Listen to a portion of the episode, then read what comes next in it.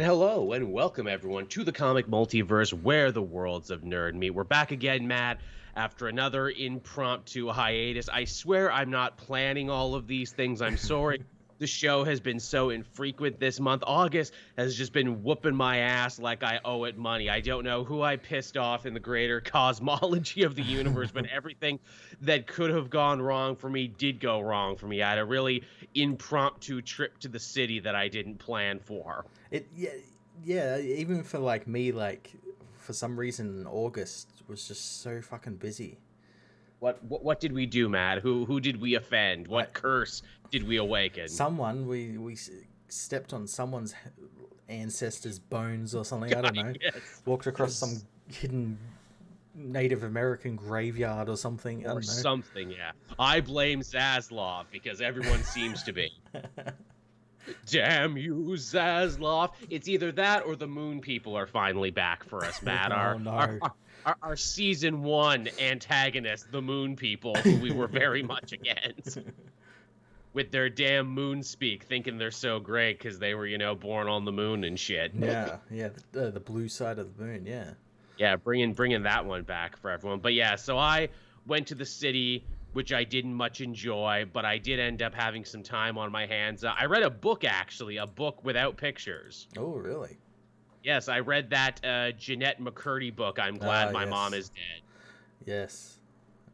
Because I love Hollywood shit show stories. I love shit involving child actors. And oh boy, the book was called I'm Glad My Mom Died. How could you not want to read that?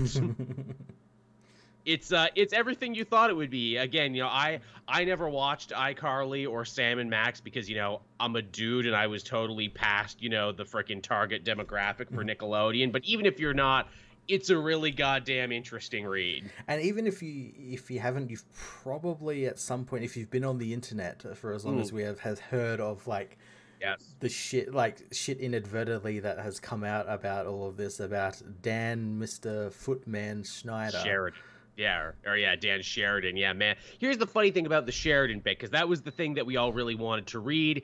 There was an, even a thing that came out like a couple months prior where it's like, oh, when she left the show, Nickelodeon tried to give her like three hundred thousand dollars, basically just shut up and never talk about him. Yeah, yeah.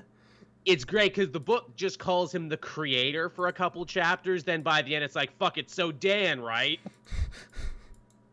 and it's like it's not just that the dude was incredibly creepy to the young child cast but it was also that the dude was some sort of weird like psychological warfare dude who would like repeatedly uh, yeah. cast all the stars against each other and get mm-hmm. them to talk about each other behind their back and fight. And I'm like, dude, you work in fucking kids television. What is wrong with you? Yeah. One thing I didn't know that I learned about one reading about all the stuff when our book was coming out was uh, why all the shows were filmed in Florida, and that's because Florida doesn't have like child labor laws and that's and that's why all of those these shows are filmed down in their studios there because they can just work them until they turn to drink and drugs and whatever else. Everything else, yeah. It's uh, it's fucking crazy that they let that go on for so long. And by the end of it, he had like kind of stepped on the wrong toes, and he had like kind of pushed himself too far. she was wrong toes. ah, wrong toes. Hey, how about that? I, I didn't mean to do that, but I did basically by the end of his run, he wasn't allowed to be on set anymore. Mm-hmm. They basically had him direct remotely from like a sound booth and they said that sucked because that added like an extra two hours onto every shoot because like a pa would have to go to his little sound booth come back run back and forth so like he was had to direct d- remotely because no one wanted to see him and no one wanted to work with him because he's such a fucking weirdo because he's such a fucking weirdo who ruled kids television for like a decade there, and it's like, how the hell did anyone let this happen? Yeah. but yeah, so that's what my week looked like. What uh, what about yours, Matt? Uh, me, well, as we were talking about before, uh, we started the show. I've started uh, dabbling in emulators. Mm. Um, a mm. little bit more. I've, I've tried them in the past and they never really worked out for me, but for some reason now like it's just all fucking working. Like everything yeah. I've tried uh, so far has just worked perfectly. I got like I I was because obviously you need like a controller to play. You can play with keyboard yeah. and stuff, but it's really dicky. I tried my um third party Switch controller, and it just fucking worked. It synced all the buttons and everything, and I'm like, holy shit, this is this is so cool. Uh, yeah, there's a whole world out there of really awesome emulation if you're willing to put in the time to figure it out and everything. I know I said before I had sprung for the money for an AYN Odin that I ordered from China. It's a little handheld number with like a Snapdragon processor and everything that you can play shit on. And uh, God willing, it'll be here, you know, between now and six months from now. it's a it's a whole thing but yeah it looks super cool i know there's like so much great stuff that like you can't get anywhere else or can't even get in the form that you would want to play it in like the original grand theft autos like the old silent hills you were telling me about Yeah, yeah. I like trying to find any Silent Hill games on any console that you can at least try and play it on is hard because if you do find them, they're obviously really overpriced. Um, Yes. because they don't make them anymore. Um, so to like have them be able to play them on emulators in kind of the way they were meant to be played, like Mhm. on pretty much an emulation of the console they were they were originally on, uh, is great, and it allows me to play games I haven't played for fifteen years. oh i hear you Yeah. i was right i was right into def jam Mhm. I was into the old ps2 punisher game from Volition Oh, that's yeah. like way better than you think Yeah. there's a lot of great stuff out there that you know that they would never release again and it's such a shame you know it, it, it speaks a lot to you know a problem with the gaming industry that you know they're not doing as much as they should to like maintain their history right imagine if there was like amazing paintings that you just couldn't see because they're like ah sorry the wall can't handle these It's really weird how like a lot of them, a lot of the companies, specifically Nintendo, they'll they'll release these these games like uh, like Mario sixty Mhm. and all that, but they'll only do it for like a short time. Then nope, nope, Yeah. we're taking that back into the vault, and you're never gonna see that again. Like it's so strange.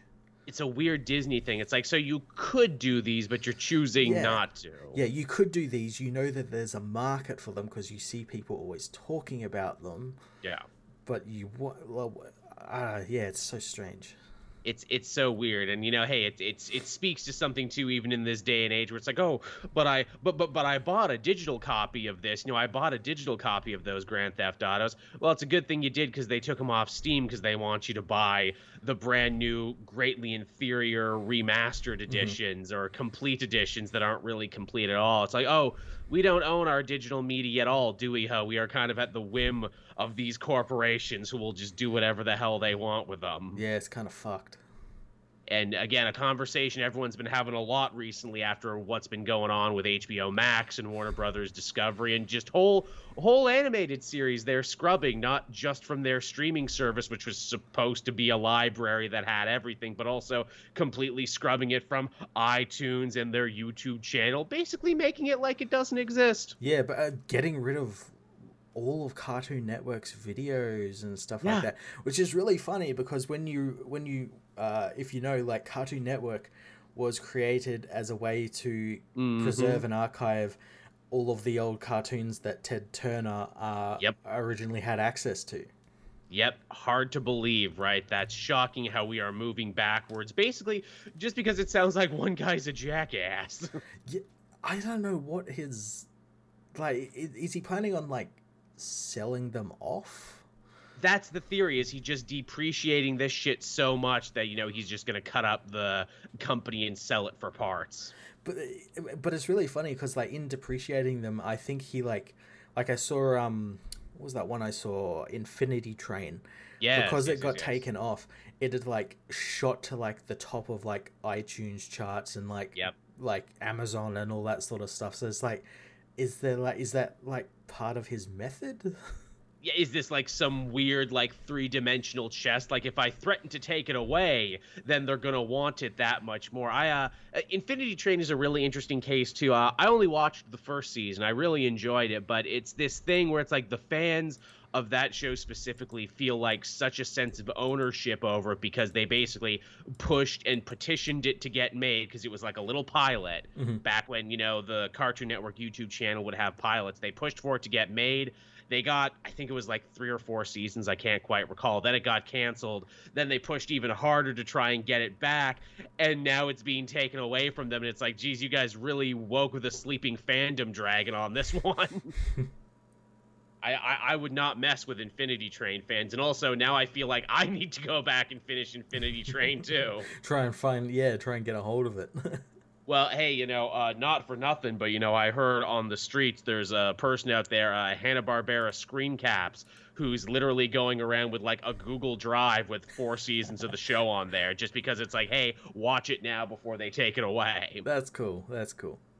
Also, hey, as the chat is saying, yeah, they also took away 200 episodes of Sesame Street, which is fucking horrifying. Again, if you know the history of Sesame Street and the Henson Company and everything, they always wanted Sesame Street to be free to children everywhere as something to bring them all together. Apparently, you can actually still watch them free on the Sesame Street website, the new Yeah. ones. Yeah, it's oh man, it's it's so strange seeing all these things just just up and disappear. It reminds me of like like um years and years and years and years and years ago, um the BBC, the British Broadcasting Company, Yes. um they apparently what they would do was uh they would wipe tapes to reuse them. yes. And this is why we lost all those Doctor Who's. That's why we lost all those Doctor Who's, and it's it's a reason we all actually almost lost um Monty Python's I think Oh, Flying, no. Circus or like one of their shows, but it, Oh, it no. was um it was either Terry Gilliam or John Cleese or one of them actually managed to like smuggle the tapes out and make copies of them.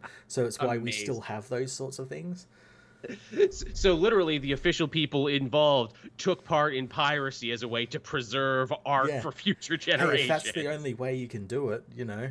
I know, right? Again, you know, hey, not not all pirates were evil. Let's call that privateering. Is what we're doing. We're privateering art for future generations. Yeah. Uh, again, too, I think the Infinity Train guy in his interview said, you know, the most disappointing part about them, you know, nuking all these animated shows isn't even that we lose out on residuals. Because here's the thing about residuals those don't go to us, those go to our union to pay for our health care in the States. So they basically came after our health care. That was another thing I heard people saying is that if they kept these shows on that it, and like kept them around, it would mean they would have to pay out the residuals. But just Yes. getting rid of them, just going full scorch earth, means they don't have to do that.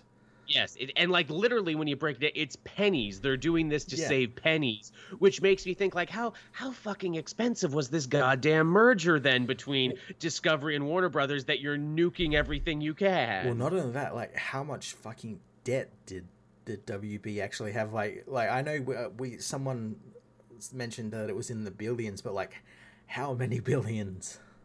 It seems like a lot now, doesn't it? Yeah.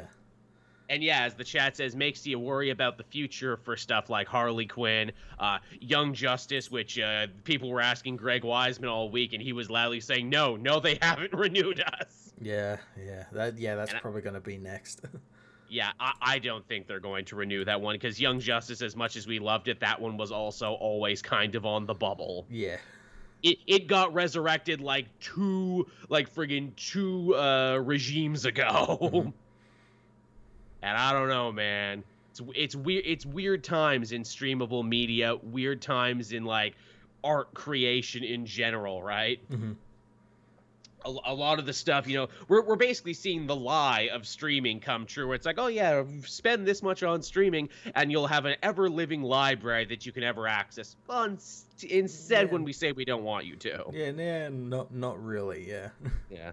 And suddenly, all those weirdos who still bought DVDs are like, "I told you, I told you so. you thought I was crazy. You didn't believe me because I still buy my Blu-rays." well, I, I guess that guy has a point. I'm sorry, crazy old mountain man. I guess you really did show us the way. But yes, believe it or not, everyone, we are actually a comic book podcast and we do actually have comic book news. And because we've been away for two weeks, we actually have a lot to cover. Mhm. But before we do any of that, Matt, uh, we actually have a sponsor this week. I know it's been a long time since we've had one. we do have a sponsor.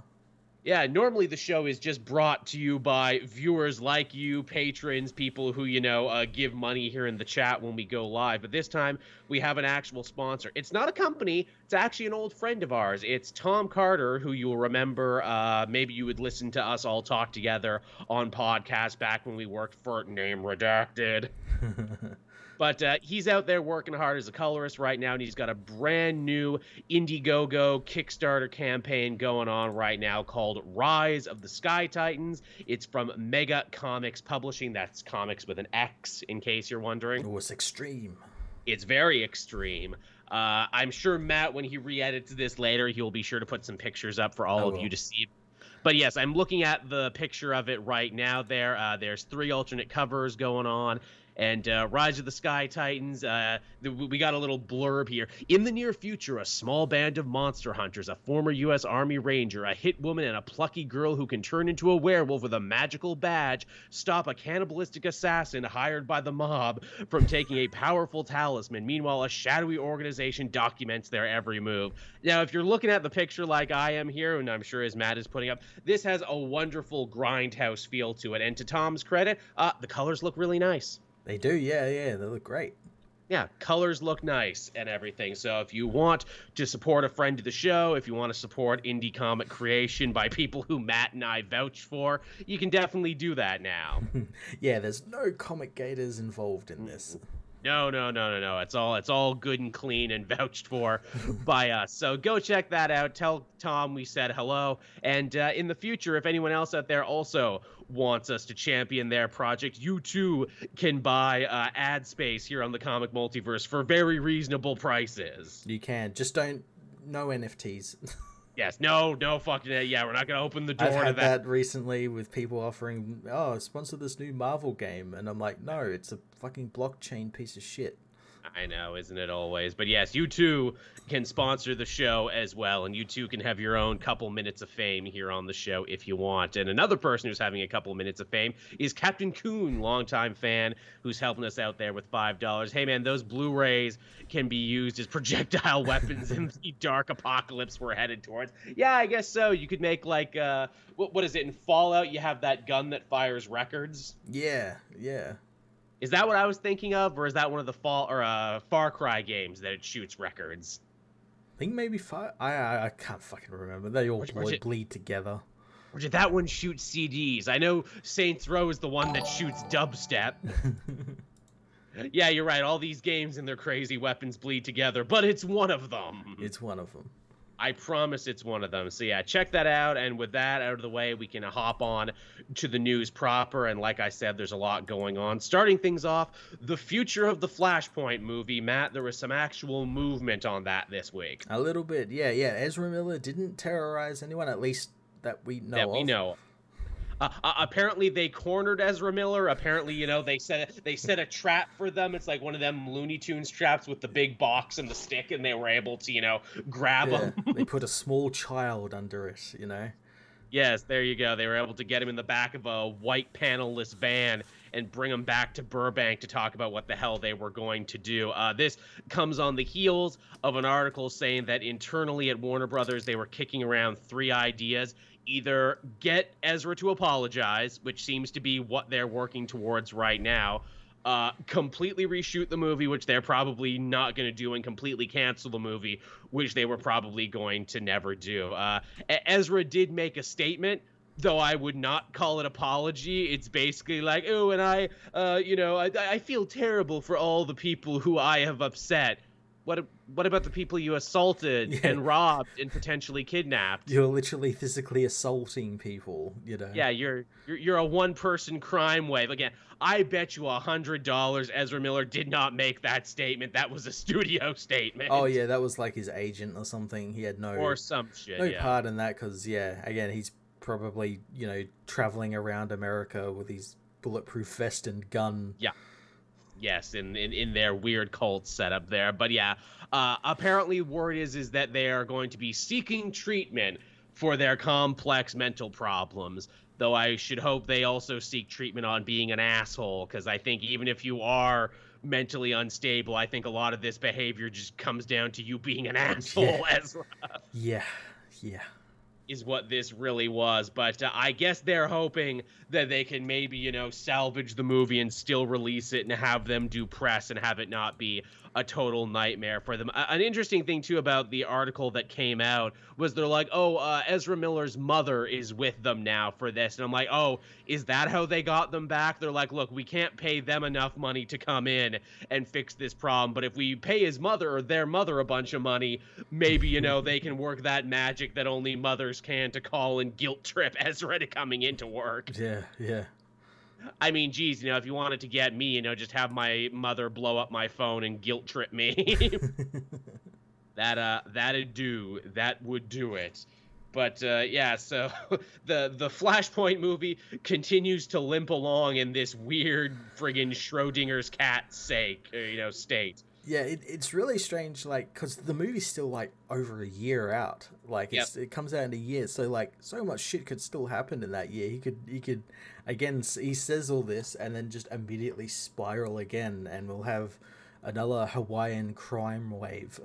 I know, right? Again, you know, they that they could leave. I mean, they could leave uh, rehab or the mental institution or wherever they have put them. There's no saying that you know Ezra just couldn't run away or that this couldn't take. They're really hoping that they can fix all of this in a year. It, it it's funny, you know. I, I, I, I was actually surprised to hear Miller go, "Oh, you know, I'm going to be working on my mental illness." I assumed they were going to go with the much more classic celebrity fuck up deflection, that is like, "Oh, I am an alcoholic."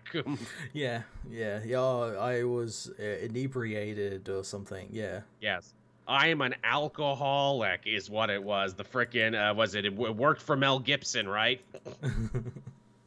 That's my pro- Tiger Woods. I'm a sexaholic. That's my problem. I can't be held accountable for the things that I have done. Yeah.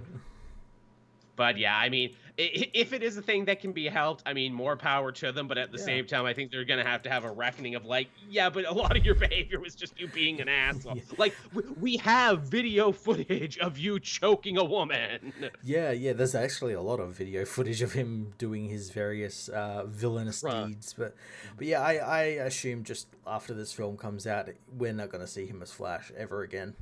No, no. I, I mean, I think they basically said as much. Warner Brothers, you know, we're we're severing ties with Miller. Yeah.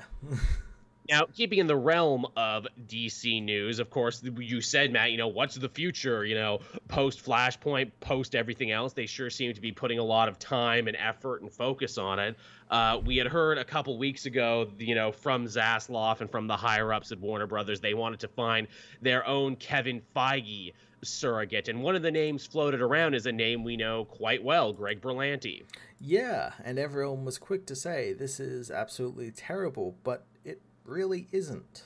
It is not, is the thing, and I I am the last person I thought would be defending Greg Berlanti, as I have said time and time again. My YouTube career basically started talking mad shit about the Green Lantern movie that he mm-hmm. was involved in. Mm-hmm. Mm-hmm. And yet, despite all of that, the dude actually seemed to have taken that failure in stride, didn't get bitter about it, didn't get salty about it. He just got to work making the CW DC universe the powerhouse that it was for all the years that it was. And whether you loved or hate those shows, you cannot deny that they were very successful for a long time and accomplished more than the friggin', you know, oh, movies yeah. did. Oh yeah, he was able to like uh, crossover, you know, Flash, then an Arrow, then Flash, and like, Supergirl, then all of the shows together with all these different comic book set uh, crossovers like the mm-hmm. Elseworlds, the Earth X, then Crisis yep. on Infinite Earths, and ma- managed to somehow pull that off on a TV budget. Yep. Now imagine that same man if he had an actual budget to work with and more yeah. creative control. Yeah. I think you could do a lot worse. And also, I am a fan of the redemption story. I am a fan of the redemption arc. And I think there's something kind of beautiful about the guy who helped tank the future of DC movies back in 2011, gets invited back, and actually saves them all this time in 2022. It's funny looking in hindsight at that Green Lantern film because, like, you look at it now and you're like, like, huh if they started the, their cinematic universe there, it, yeah, it would have been a very good start. But like, at least they could have built to something. or something. Yeah, I mean the idea that they spent like a hundred million dollars on it mm. and then hard pivoted with Superman later, because like that and Superman actually came out like not that far apart. No, no, not at all. And like there was talk where it's like, well, maybe these are in the same universe, maybe not. We don't know yet. Yeah.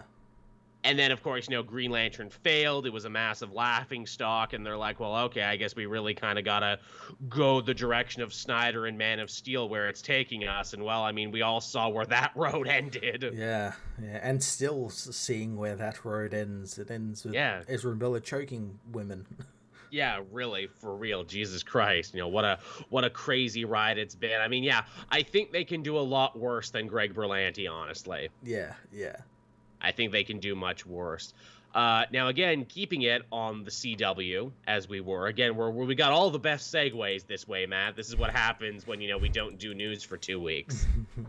uh, Superman and Lois, we're loving that show. Uh, apparently, its future is still safe, from all we yes. understand. Yeah, it's, it's just about to start season three. Yeah yeah, just about to start season three very soon. Though season three is going to look a lot different than season one and two, and that is because there has been a huge recast happening. Huge last minute recast. Huge last minute recast. Jon Kent will be recast moving forward, which is a shame because I liked that actor and I liked what he brought to the role of Jon. Yeah, Jordan Elsass wasn't wasn't too bad. He was pretty good as Jonathan Kent. How how confusing is it that the actor who plays John's name is Jordan? I know, I know. That's that's really fucking I confusing. I I wonder what why did he leave? Does he again? Is this like the reason that other people have left CW shows before? They hate the schedule. Well, they're getting better deals, and they want to like get them now while they can instead of being tied down to a show. There's no definitive answer, but there there's like stuff going around. Like apparently it was for personal reasons. Mm, that's uh, a shame another one was uh, and stuff that I've seen is that he's very uh, anti-vax Ooh. and very and he's right on the edge of that tipping over into fucking Ben Shapiro all that bullshit. Um, oh, that's a shit. And the thing I heard was that they allowed him. They, they were cool with it. They were like, okay, we'll give you, you, you just arrived two weeks early to do your quarantine, all that sort right. of stuff. And he never showed up. Oh yeah, can't can't put up with that, especially on a CW show where they yeah. work so close together for such a long period of time. If everyone if everyone is not a team player on that, if someone gets sick, if he gets like Hoechlin sick, then like yeah, that's not gonna be good. The the other one um I heard is that it had to do with like mental problems and stuff, mm, which also he, a shame. I, again, obviously couldn't do the show because of that, and he wants to get help and everything. All more yeah. power to him. So, again, it could be a combination of all these different things. It could be. Ooh, that's that's unfortunate, especially because it feels like the show is really hitting its stride mm-hmm. now. Mm-hmm. And ah, oh, it's just such we a shame. We ended season have... two with the whole reveal that hey, he's probably going to end up getting like a cool like Kryptonian war suit to help with his family and everything. Yeah, and, yeah, yeah. That he might get to have like his own like Nightwing suit or something. That's yeah. uh, that's a heartbreaker. Yeah, Ah, uh, that's a shame. Well, if he does need help, I hope he gets the help there, and I hope the new person they get is good. Do you think? Do you think they'll make a funny little joke about it, like, "Oh, you've changed up. Puberty really hit you like a ton of bricks." I'm wondering how how they're gonna go with casting because they they literally start filming in like a week and a half, two weeks or something. Yeah. Wow. Yeah. That's a hell of a thing. Uh, but yeah, so you know we'll keep you posted on that one as more news uh, develops on it. Yeah. Now, uh, moving on to the world of comics here, uh, we got some brand new books coming courtesy of Marvel. Some brand new creative teams are going to be taking over. Uh, mm-hmm. Uh, Dan Slott, of course, has been wrapping up his Fantastic Four run for a while now, and they've already announced the new writer. It's going to be Ryan North, a Canadian fellow who I don't think I've read any of his other books, but I've apparently followed him on Twitter forever. yeah, no, I don't think I've read any of his stuff either but I follow him on Twitter, so he must be clever and good. And yeah, he's going to be taking Fantastic Four over, which means nice. I'm going to give Fantastic Four a chance again. Nice, nice. Yeah, I definitely want to check that one out. I know you were reading the Slott run. Are you excited to keep reading? Yeah, yeah. Well, I, uh, I uh, through Reckoning War and everything, uh, Slott has done some really great stuff with not just the Fantastic Four, but like the Marvel universe by like ex- li- literally expanding it by opening up a new part of the universe that no one's ever been to before. Right. Uh, so it'll be fun to see his run end with like the Fantastic Four doing what they've always done and just like exploring new new worlds and whatnot. So I wonder if North is going to continue that. Right. Uh, the other new book that was getting a new creative team was Iron Man Mm-hmm. Uh, Christopher Cantwell, of course, is coming to a close on that run, which you have loved a whole lot. Oh yeah, it's going to be hard to follow. Yeah, exactly. You were uh, saying good stuff for that. Hey, thank you, uh, new follower. I just saw that there. You, you spoke quite highly of that. Maybe I'll finally now get a chance to read it. But hey, one of our favorites on the show, real workman, unsung hero of comic books, Gerry Duggan is going to be taking over the book, and it's going to be called Invincible Iron Man again. Yeah, yeah. Yeah, I'm excited for that. Again, uh, you know, Duggan is probably one of the most workman-like creators out there. Yeah, he, I, I'm intrigued to see uh, what he's going to be doing, especially following up on Cantwell's amazing run, as well as having to deal with all the stuff Cantwell is going to leave over, because obviously yeah. Tony at the moment doesn't have his company anymore. He's just mm. fresh out of rehab. yeah, you know. Now, if I remember too, Duggan, of course, was writing. Uh, what is it? Uh, the one of the Avengers books that wasn't really Avengers. It was Avengers and X Men together. What the hell was that called again? Oh, Uncanny Avengers. Uncanny, yeah. He wrote that back in the day. He touched on some Iron Man stuff, and he was also the only guy who continued to write the whole Hank Pym uh, Ultron stuff. I wonder if we're going to see any of that make a reappearance here because it feels I like Pymtron's so. been pretty quiet. Yeah, we haven't really seen anything of that Pymtron like at all. Even like Hank Pym, who's who's technically involved in the uh in the actual Ant Man book that's going on you at the moment, me, but yeah. it's like it's like a weird like oh it's the version from like back when he was first created, so it's not like Pymtron. Yeah, he's not the guy. Yeah, I, I definitely uh, would like to see that come back because I know Duggan seemed to think like, oh, you know, Pymtron actually makes like a good antagonist for Iron Man because they're both smart mm-hmm. guys with robot parts. Yeah, yeah. And also because you know they both have the you know big long Avengers connection. Yeah, I tell you, it'd be a good uh good pull to after like Michael Korvac and and mm. all those mm. people. Yeah. Yeah, keep uh, keep the big foes coming. Uh, not to be outdone, DC also had some new books that they were going to be announcing. Uh, one that really surprised the shit out of me. Uh, Marc frickin' Silvestri of The Darkness and other book fames is going to be writing a Batman miniseries called Batman Joker: The Deadly Duo cool, but I don't give a shit because it's another fucking Batman book. I know, I know, right? For, it's funny, you know, it feels like they didn't even really, you know, stress the Batman part of this article. They're like, oh, you know, Marc Silvestri writing a DC book. Oh, cool. What's he writing? Oh, another Batman one. All right. Yeah. It's like you you got me super high on, and then you brought me low again. yeah, yeah. I mean, look, it'll probably be cool. Again, I like Silvestri. I feel like he hasn't written anything at the big two in like a million years, so here's hoping he's got a good pitch. Mm-hmm, mm-hmm. So yeah, we'll keep you posted on that. Uh, uh, furthermore, not to be outdone, Geoff Johns is like, "Hey, me too," and I have three new books I want to announce. so yeah, apparently, spinning out of the pages of Flashpoint Beyond, which is still going on currently. Mm-hmm we're going to be getting three new books from him. Uh, one is a one shot called The New Golden Age, which I'm guessing is probably going to be setting up a new status quo for whatever the hell Flashpoint Dark Crisis ends up doing with stuff. Yep, probably just like, yeah, new. Uh, look at like what the timeline is now, basically. Yeah. Uh, then there's going to be the long-awaited JSA book that he has wanted Finally. to write forever since one, he one was back in charge. One we've had teased for oh my god, I don't know how long it's been. Like there was literally like a backup story about like, hey yeah, the JSA are coming back. Yeah. Yeah, I, I wonder about that one, but uh, especially because it's been in the works for so long, you hope that he really has had something to say and that he hadn't had to change it too much. Yeah.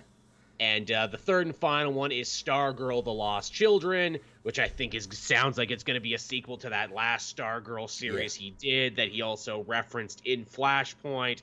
And because the Stargirl show is coming back soon, it works out. Well, he also did a Stargirl one shot recently. It was summer. It was like a while ago. It was Stargirl Summer something. Vacation, yeah. yeah. Yeah, that's the one I was talking about. Oh, okay. Yeah. Yeah, well, uh, I think that like literally ended with like, hey, yeah, we're getting a Stargirl series. Uh, Cowboy here. Did Robert Downey Jr. get paid for the comics while he played Iron Man because the character looks similar to him, image likeness? I don't think so. I think they changed him just enough so they didn't have to pay him. Well, I think that that's like comes in contracts and everything. Like, yeah, we're gonna use your likeness for like brand synergy and shit. I mean, I mean, like comic artists love making characters look like actors all the time, and mm-hmm. I think like if comics made more money, maybe like famous people would be more upset and go after them. But yeah. famous people don't read comics, so no, no. Don't don't tell Vincent Cassel that Doctor Doom looked like him for a bit. yeah, yeah. Don't don't tell Tommy Lee Jones that Norman Osborn looked like him for a bit. and that's the thing too. They only look that way for a bit. For a bit, yeah. For a bit until the arc changes. Uh, again, we talked about Stargirl, which you know is a project that a lot of us were afraid, like, oh God, is this going to be safe under the Zaslav regime when he seems to be canceling anything that's too fun, stars a woman or a person of color? uh, another book that similarly we were all afraid of is Blue Beetle Graduation Day. That one's slated for November, and again, it's coming back to coincide with the movie that we all fucking hope actually gets released now. yeah, we'll we'll see. We'll see. We'll see about that. I mean, if they were willing to kill uh, Batgirl when it was 90% done, there's no telling that they wouldn't kill this one too, Yeah. just because. yeah.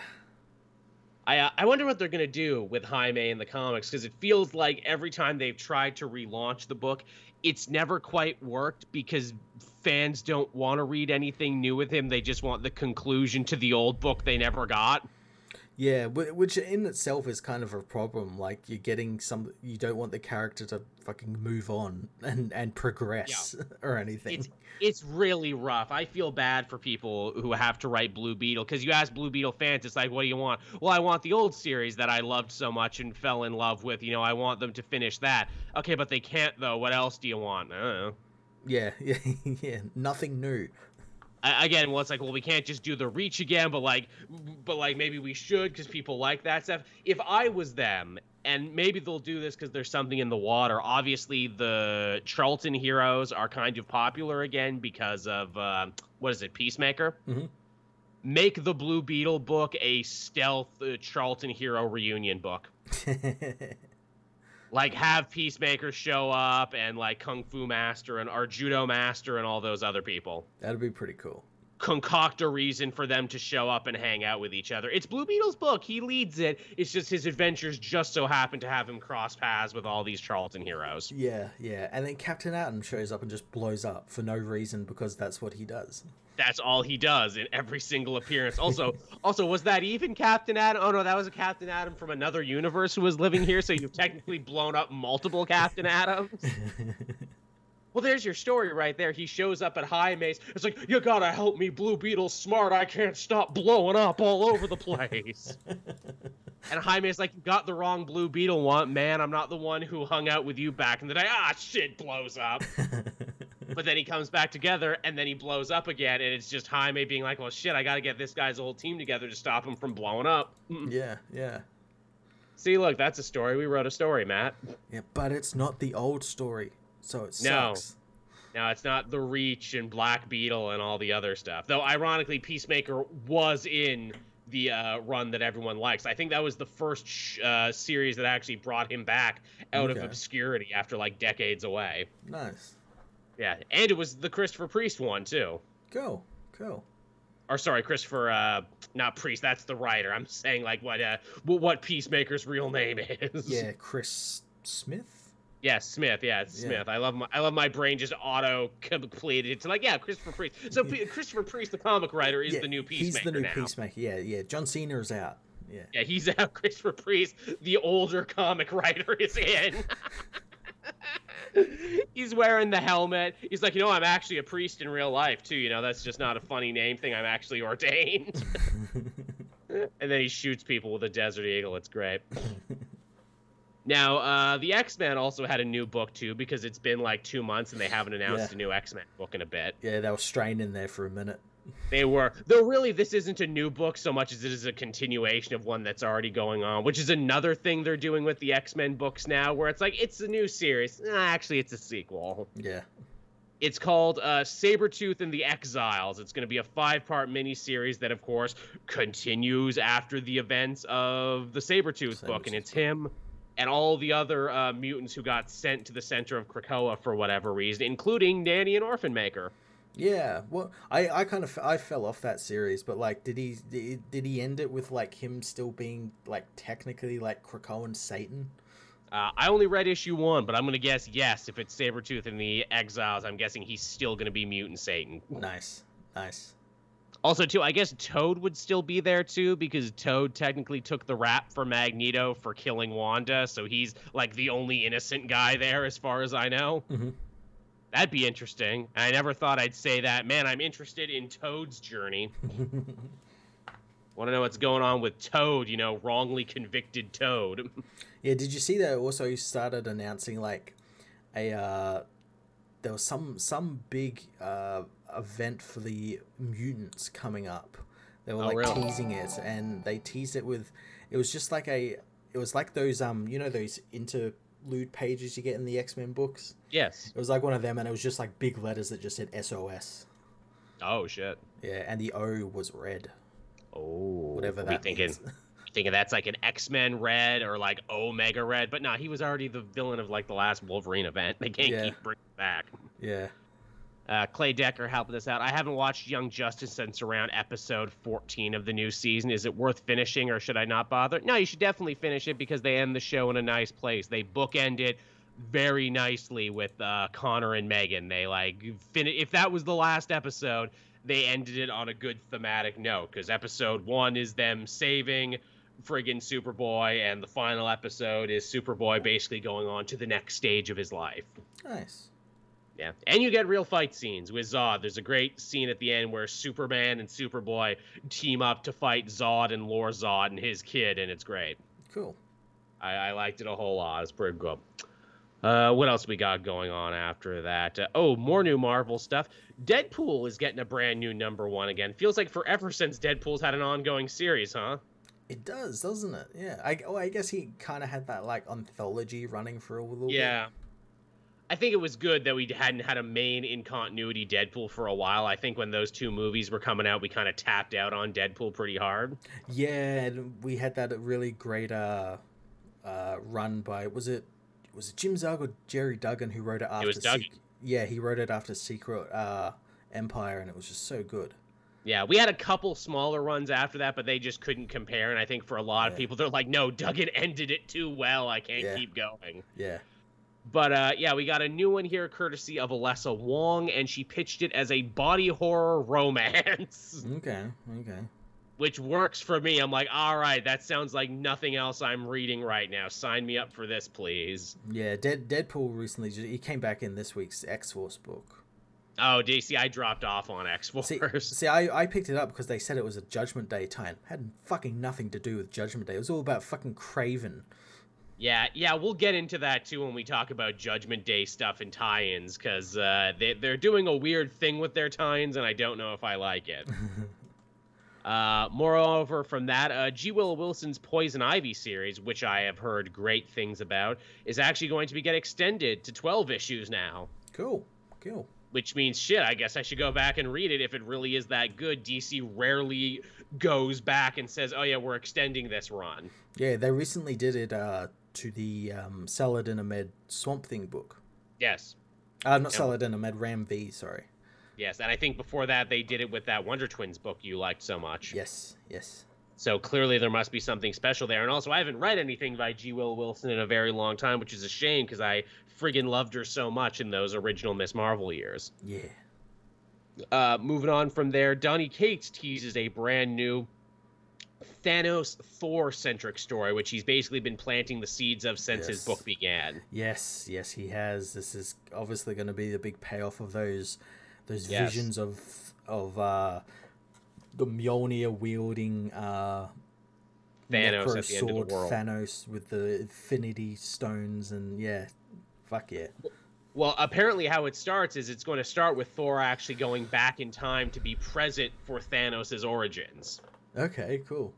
So we're getting a time travel story, and I'm guessing this is also Donny Cates putting his own stamp on Thanos' origin and maybe retconning some stuff here and there. Maybe, maybe, maybe they're going to work in more eternal shit now because that seems to be the way the winds are blowing. Probably, yeah.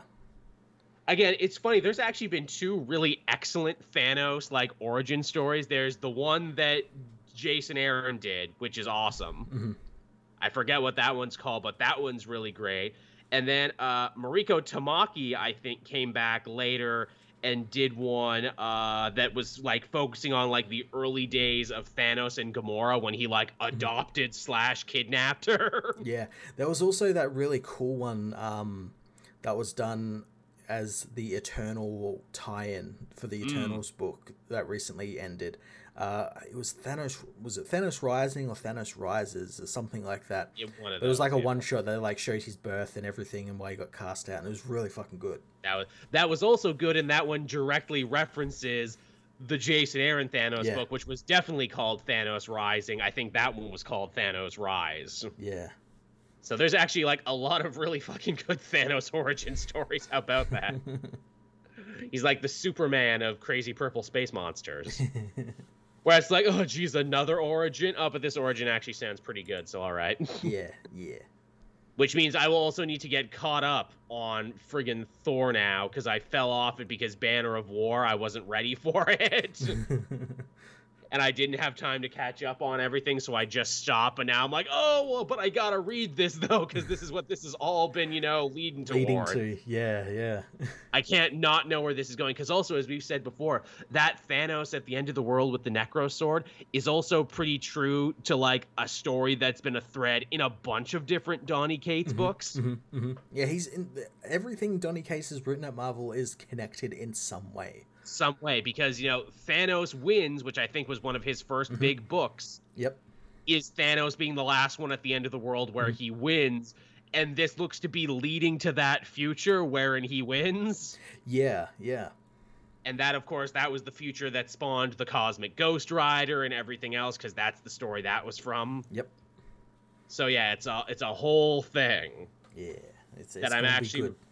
I, I i'm really interested to see how that pays off and it was oh sorry it was Tini Howard who did that gamora book yes thank you jaden that was also a really good one check out that uh, thanos origin story but yeah, I, I want to check out that story, and then I almost want to do like a video to be like the secret story in Donny Cates' works, where it's like, look, let's follow this story as it goes. I'm hoping he brings back the the Inhumans because he was the one who who killed them off. Yes, he In- or did. killed them off, quote unquote. He did. They, they none of them died, but um.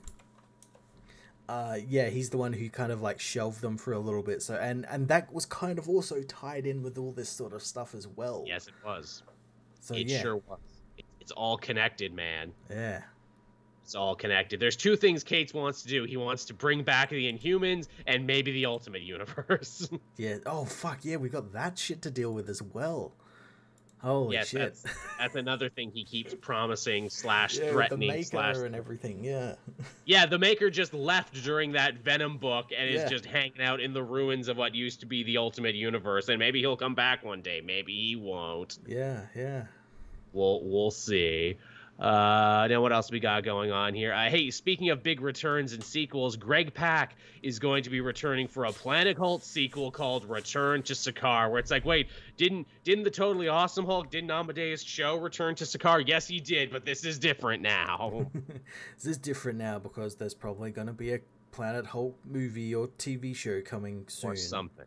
Yes, that that is the hot rumor about Hulk, and that will actually take us into talking about She-Hulk that dropped this week. But yes, the rumor around the campfires now is that Marvel Disney may finally have worked out a deal with Universal to untangle the tangled web that is Hulk rights. Yep. That they may have finally bought them or got them back or something, and their big plan is to maybe actually have a real deal Planet Hulk movie. And I'm sure people are saying, but wasn't wasn't Thor Ragnarok Planet Hulk? It took reference from it, but there's nothing that says you can't do it again. Yeah, yeah. Just I- have it, I saw- just have it set on a slightly. Do you do it on that uh on the thing again? Bring it back to Donny Cates and stuff. He created a great gladiatorial arena that was in like the hand of like a dead celestial. Just do it on that world. that's- Or hell, it wouldn't even be that hard. And again, I can't believe the people, other comic book YouTubers even, not to name names, were like, "Oh, they'll never be able to do it because you know they've ruined the Hulk now because you know he's like smart and he's not angry and everything, and he Oh, makes we'll get jokes." to that. We'll get to that. And I'm like, guys, guys, you absolutely can't. you- You're just not thinking big enough. You you need to be galaxy brained like me. Here's what you do: the Red King is the villain. He took over Sakaar while Hulk was gone. yeah. And now Hulk has to come back and fight his way up in the gladiatorial arena like he did once before to save the planet. And you bring in all the other characters that you didn't get in Love and Thunder and in Thor Ragnarok. It's really that easy if you try. Yeah, yeah and you make that the first story where Hulk's like, "Oh, I thought I had it under control, but oh, you know, my anger is coming back, and it's never been the same like this." Oh, the green I, door I, is opening. the green door is opening. I'm savage once again, and people will fucking love that, or maybe they won't, because people were all pissy and weird when they made Scarlet Witch act like how Scarlet Witch acts in the yeah, comics. Yeah, yeah. And I'm like, guys, she's been a villain for almost as long as she's been a hero. She always goes nuts and bad shit happens. Yeah, yeah that's literally what they're adapting. That's what most of her stories is about. I'm not saying it's a great look for her, and a lot of times those stories aren't great, but that's what they yeah, have to adapt. They're being true to the character, yeah. Yeah. Uh, Captain Coon, didn't the original Skaar, Son of Hulk book end with Galactus eating the planet? Yeah, but then, uh, what is it, like the Time Stone or something brought it back and Totally Awesome Hulk? It was a whole thing and then I think maybe the planet stuck around after that. I didn't actually read the Totally Awesome Hulk, but I know because of like stone shit that was happening in like a Doctor Strange book, the planet got to come back and like the Super Skrull got to live again. It was a whole mm-hmm. thing. Mm-hmm. So there you go. Yeah. But yes, what I'm saying is you can totally do that. And hey, a return to Sakaar might actually not sound so crazy because as we saw in She-Hulk Attorney at Law episode 1 that dropped this week, Yep. Instead of a gangland shooting that makes it so that uh, Jennifer Walters gets uh, exposed to her cousin's gamma blood, it's a weird Sakaar scout ship that makes the two cousins have a car accident. Yeah, that was there. Apparently, maybe sort of looking for Hulk. Yeah, exactly. For some reason that we don't know. And again, hey, I'm saying maybe they need their champion back. Maybe some dickhead Red King took over. Yeah, maybe he has a son who wants some child support. Oh, how about that? Yeah, that's your story there. Hulk goes and fights in the arena and finds out, what do you mean I have a kid? What do you mean I fathered a child while I was gone? His son is the Red King. Oh, shit. They, yeah, that's a direction they could go if they wanted. Because remember, they mentioned that time works different on Sakaar. did, didn't they? Oh, they could make great use of that, couldn't yeah, they? Yeah. Oh, that's right. Yeah, he's an adult by the time you get there, and now it's Hulk trying to reconnect with his adult son. Yeah, his his son ends up being the Savage Hulk. Yeah. Oh, that's fun too. Yeah, because now you got spin-off potential. Yeah. Hell, work Beta Ray Bill in there too. Why don't you? Like he was in the original comic. yeah, have fucking Beta Ray Bill. Why don't you? I like that. But yeah, so She-Hulk season one, episode one. What uh, what did we think, Matt? I thought it was great. I thought it was great too. It's funny and it has a tone that is completely different from all the other Marvel stuffs. Yeah, it's yeah, it's really funny. Uh, I, again, it's just as as I say, it's a lawyer show. Lawyer, yeah, it's a comedy. Yeah, and that's well, exactly what it is it's great because it kind of does both. You get like the workplace legal comedy, and then you also get a whole segment of the show that's like, okay, let's answer some burning questions about Hulk because Hulk doesn't have his own movies to answer these questions, but they do it in such a funny MCU like hand wavy. We're giving you an answer, but it's a joke answer too, where he's like, yep, and that's how I healed my hand from the Infinity Gauntlet. yep, and this is I built this thing, and this is what allows me to, you know, be Banner when I want to be sometimes. and that's all you need, man. Again, yeah. I love all these comic YouTubers who have like these big, crazy, interconnected theory videos, and I'm like, man, it's it's never that complicated never, in the movies. No, no. It's they have weapons grade hand wavium for every problem, and that's all you need because when you get too in the fucking weeds, you get you know infinity unities and shit. Yeah, and you get and again they they've got to realize that these shows aren't just catered directly to them that it's for a yeah. wider audience and to you know explain all this stuff like oh yeah no uh, so i locked away my you know hulk self in the green door all the all that stuff nah no yeah. fuck that arm thing arm thing yeah we got to answer this question so we can move on and have fun times about whether or not steve rogers is a virgin or not yeah yeah captain america fucks yeah he definitely fucks fucks for America, is what he does, because he's a good boy and a patriot. Also, as Captain Coon corrected me, Beta Ray Bill was in the animated movie. He was replacing Silver Surfer. Yes, that's right. But hey, they could have Silver Surfer too, because they're working up to Fantastic Four shit. There you go. Yeah, just having it appear there. Yeah, why not? But yeah, it's a funny show. Uh, the main actress there, what's her name again? It uh, keeps escaping me. Tatiana. Tatiana Maslany. Maslany. Man, she has a great like every person quality to her, doesn't she? She does. Yeah, she feels like a normal person who's just Which thrust you... into this into this which you need as these Marvel things keep going on and they get bigger and crazier and more outlandish. Mm-hmm. You need that grounding force, and Marvel was always good about that, making their heroes these grounding forces. Yeah, absolutely. Yeah, again, like yeah, they're they're all about like the street heroes and like the mm-hmm. everyday people, whereas like DC's all the, like the gods and the superpowered people it's it's the world outside your window and you believe a person like jen could exist especially because uh, what i really love about this and even though it is like a silly wackadoo comedy where like the hulks do yoga and you know meditation and everything what i really like about it what i don't think a lot of people are giving that first episode credit for is how it actually tackles you know the call to action the call to heroism and jen straight up saying, "Nah, I don't want to be a hero. I don't want to be a Hulk. I've only seen you be a Hulk, and it ruined your goddamn yeah. Life." yeah, yeah. You're you're you're hiding out on like a, a little peninsula, like yeah. just because like you're both afraid of like the government and then of yourself.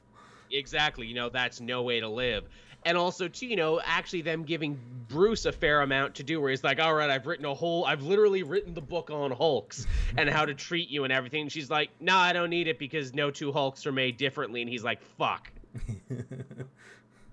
again so all this work i did was you know basically worth nothing is what you're saying because no two hulks are created equal. Yeah yeah. And also you know bringing up the importance of it too where it's like you know people are gonna want to create more hulks. They're gonna want to weaponize what we are so you have to be careful out there in the mm-hmm. world. mm-hmm.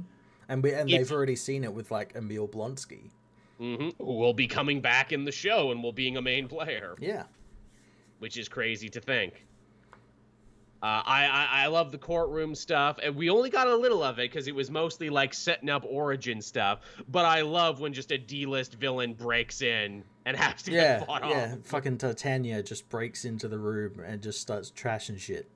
love it, love it, because that's the sort of shit that would happen in a comic book. Yeah, yeah. That's the sort of shit that would have. I love that like Leapfrog is gonna be in there and Mantor and like a bunch of losers. Yeah, uh, there's also a, a Criss Angel mind freak guy who's coming out, and his name is Donny Blaze. Aha. Which people thought he was going to be Johnny Blaze. That's funny. I'm all about that. Yeah, there's there's a lot to like about this show. It's given a completely different tone, a completely different energy, and it's funny. Uh, once again, much like with Taika Waititi, when people completely misinterpreted what he said about like, oh, I didn't even know that uh, Hercules was a Marvel character. Yeah, he's making a joke. He's a funny man making a joke. Never because... take anything that man says in interviews Serious. seriously. He's New Zealander. He's you know, he's just he's a couple of a couple of degrees removed from an Australian. We take nothing yeah. fucking seriously. Yeah, it's know? again, as I know from working with you, it's all dry piss takes. And again, again, yeah. it's funny. Oh, I didn't know Hercules was a Marvel character because he existed in mythology before. But also, I'm a man making a Thor movie, so obviously I know that it's different. But I'm doing the thing. They they got all up Gao's act this uh, ass this week, who again is the woman who wrote the Pickle Rick episode of Rick mm. and Morty. In case you're wondering, because she's like, yeah, you know, writing courtroom scenes scenes is hard, so I just chose not to do it. Again, she's making a joke about how like that's not what this show is. If you want yeah. an ultra dry legal procedural, watch Law and Order. This show isn't Law and Order, or hell, watch that Daredevil show and it happens. I think they perfectly showed how they're going to be uh, approaching the courtroom stuff in this episode, and that is it's important to Jen. She builds up to it, but oh no, my yeah. Hulk life got in the way of Hero it. Hero life gets away. It, yeah, you can tell that's exactly, and that's that's the joke. That's the show. That's the thing. Again, the way that people online just forever go out of their way to misinterpret shit that should be obvious. Yeah, goddamn again. But yes, I I liked the show. I'm excited to see where it goes from here. And again, hey, we mentioned Daredevil. We're going to be getting Daredevil. We're going to be getting the Wrecking Crew and Blonsky. You know, the the best really does seem like it's yet to come. Yeah, I I'm really excited to see, and I, I know everyone else is excited to see uh, Daredevil in the show, but I'm really excited to see how they got to do him like because because everyone seems to assume that Daredevil he cannot be funny. He he has to be super serious the entire time. And I'm just looking for it. like, oh, please make it the Mark Waid one where he's oh, like, yeah wandering around in a shirt that says "I'm not Daredevil" I'm not and all that oh, sort oh, of stuff. You know they are, and yeah, so many people just telling on themselves. I mean, like you don't read the comics, do you? You don't know that when Daredevil started in that yellow suit, he was more of a swashbuckler. Yeah. He was more of you know a smart-ass wry Spider-Man type. It's only later when Miller and Bendis and that succession of writers got a hold of him did they really you know double down on the darkness uh, and Nocenti even mm-hmm. you know really doubling down down on making him a film noir character. In fact, that's what's great about Daredevil the fact that he can do both and hop back yes. and forth. Yes. As the story dictates. Because, yeah, there's a lot of great, you know, Mr. Magoo comedy you can have with a blind guy who's also, you know, has the greatest senses in the world. Yeah, yeah.